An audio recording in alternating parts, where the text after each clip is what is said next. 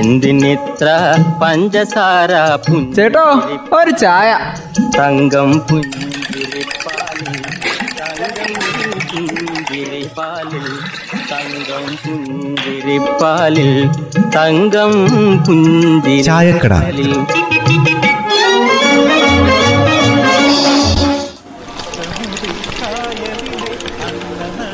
എന്താ തുളസി ഒരു മ്ലാനത? മൊത്തത്തിൽ? ആ എങ്ങനെ നമ്മൾ ആനതില്ലാതിരിക്കും? ഞങ്ങൾ നിർബന്ധിച്ച് പറഞ്ഞു വിട്ട്. അവസാനം അവൾ പോയി വാക്സിൻ എടുത്തു. അന്നേരം മുതൽ തുടങ്ങിയതാ. കൈ പൊങ്ങുന്നില്ല കാൽ പൊങ്ങുന്നില്ല.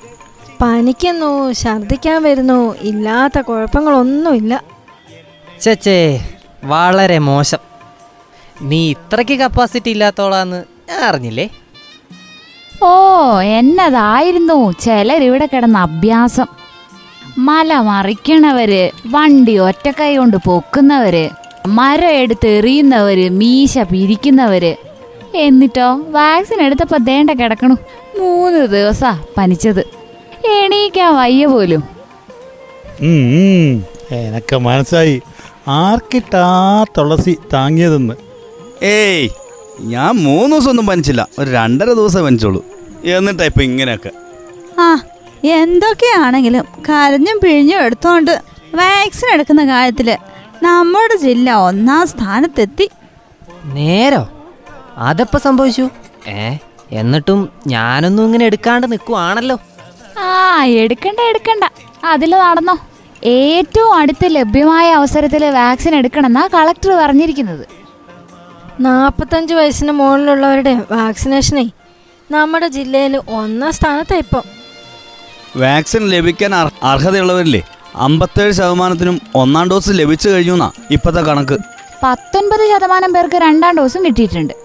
ഈ ആരോഗ്യ പ്രവർത്തകരുടെ കാര്യം എടുത്തു നോക്കുവാണേലേ എനിക്ക് വന്ന് നൂറ് ശതമാനം ആൾക്കാർക്കും കിട്ടി കിട്ടിക്കാണൂന്നാ ഓലിക്ക് ഒന്നാം ഡോസ് നൂറ് ശതമാനം കിട്ടി. പക്ഷേ സെക്കൻഡ് ഡോസ് എൺപത്തേഴ് ശതമാനത്തിന് ഇപ്പോൾ ആയിട്ടുള്ളൂ. ഉടനെ ആവുന്നല്ലേ ഇപ്പോൾ പറഞ്ഞത്? നമ്മളെപ്പോലുള്ള നാൽപ്പത്തഞ്ച് വയസ്സിന് മുകളിലുള്ളവരുടെ സ്ഥിതി എന്താണോ? എന്താണോ രണ്ടാം ഡോസിന് സമയമായോന്ന് നീയൊന്ന് നോക്കിക്കേ. എൺപത്തിനാല് ദിവസം കഴിഞ്ഞോന്ന്. ഇനിയുണ്ടമ്മേ പത്തിരുപത് ദിവസം കൂടെ. ഈ നാൽപ്പത്തഞ്ച് വയസ്സിന് മുകളിലുള്ളവരെ വയനാട് ജില്ലയിൽ തൊണ്ണൂറ്റി ഒമ്പത് ശതമാനത്തിന് ഒന്നാം ഡോസ് കിട്ടി പോലും. പിന്നെ മുപ്പത്താറ് ശതമാനത്തിന് രണ്ടാം ഡോസും കിട്ടി. അല്ലെങ്കിൽ തന്നെ കോവിഡിനെതിരായിട്ടുള്ള പോരാട്ടത്തിൽ നമ്മുടെ ജില്ല ഒട്ടും മോശമൊന്നും അല്ല എന്നിട്ടാ നീ വാക്സിൻ എടുക്കാണ്ട് ഇത്രയും കാലം നടന്നത്? നമ്മുടെ ജില്ലയിലെ ആരോഗ്യ പ്രവർത്തകരെ ഒറ്റ കെട്ടായിട്ട് മുന്നേറിയതുകൊണ്ടാ ഇങ്ങനെയൊക്കെ നേടാൻ കഴിഞ്ഞത്. പതിനെട്ട് മുതൽ നാൽപ്പത്തിനാല് വയസ്സ് വരെയുള്ളവരുടെ വിഭാഗത്തിലെ പത്തിരുപത് ശതമാനത്തിന് ഒന്നാം ഡോസ് കിട്ടിക്കാണോ അല്ലേ? ഒന്നാം ഡോസ് പത്തിരുപത് ശതമാനമൊക്കെ ആയിട്ടുണ്ടാവും അല്ലേ?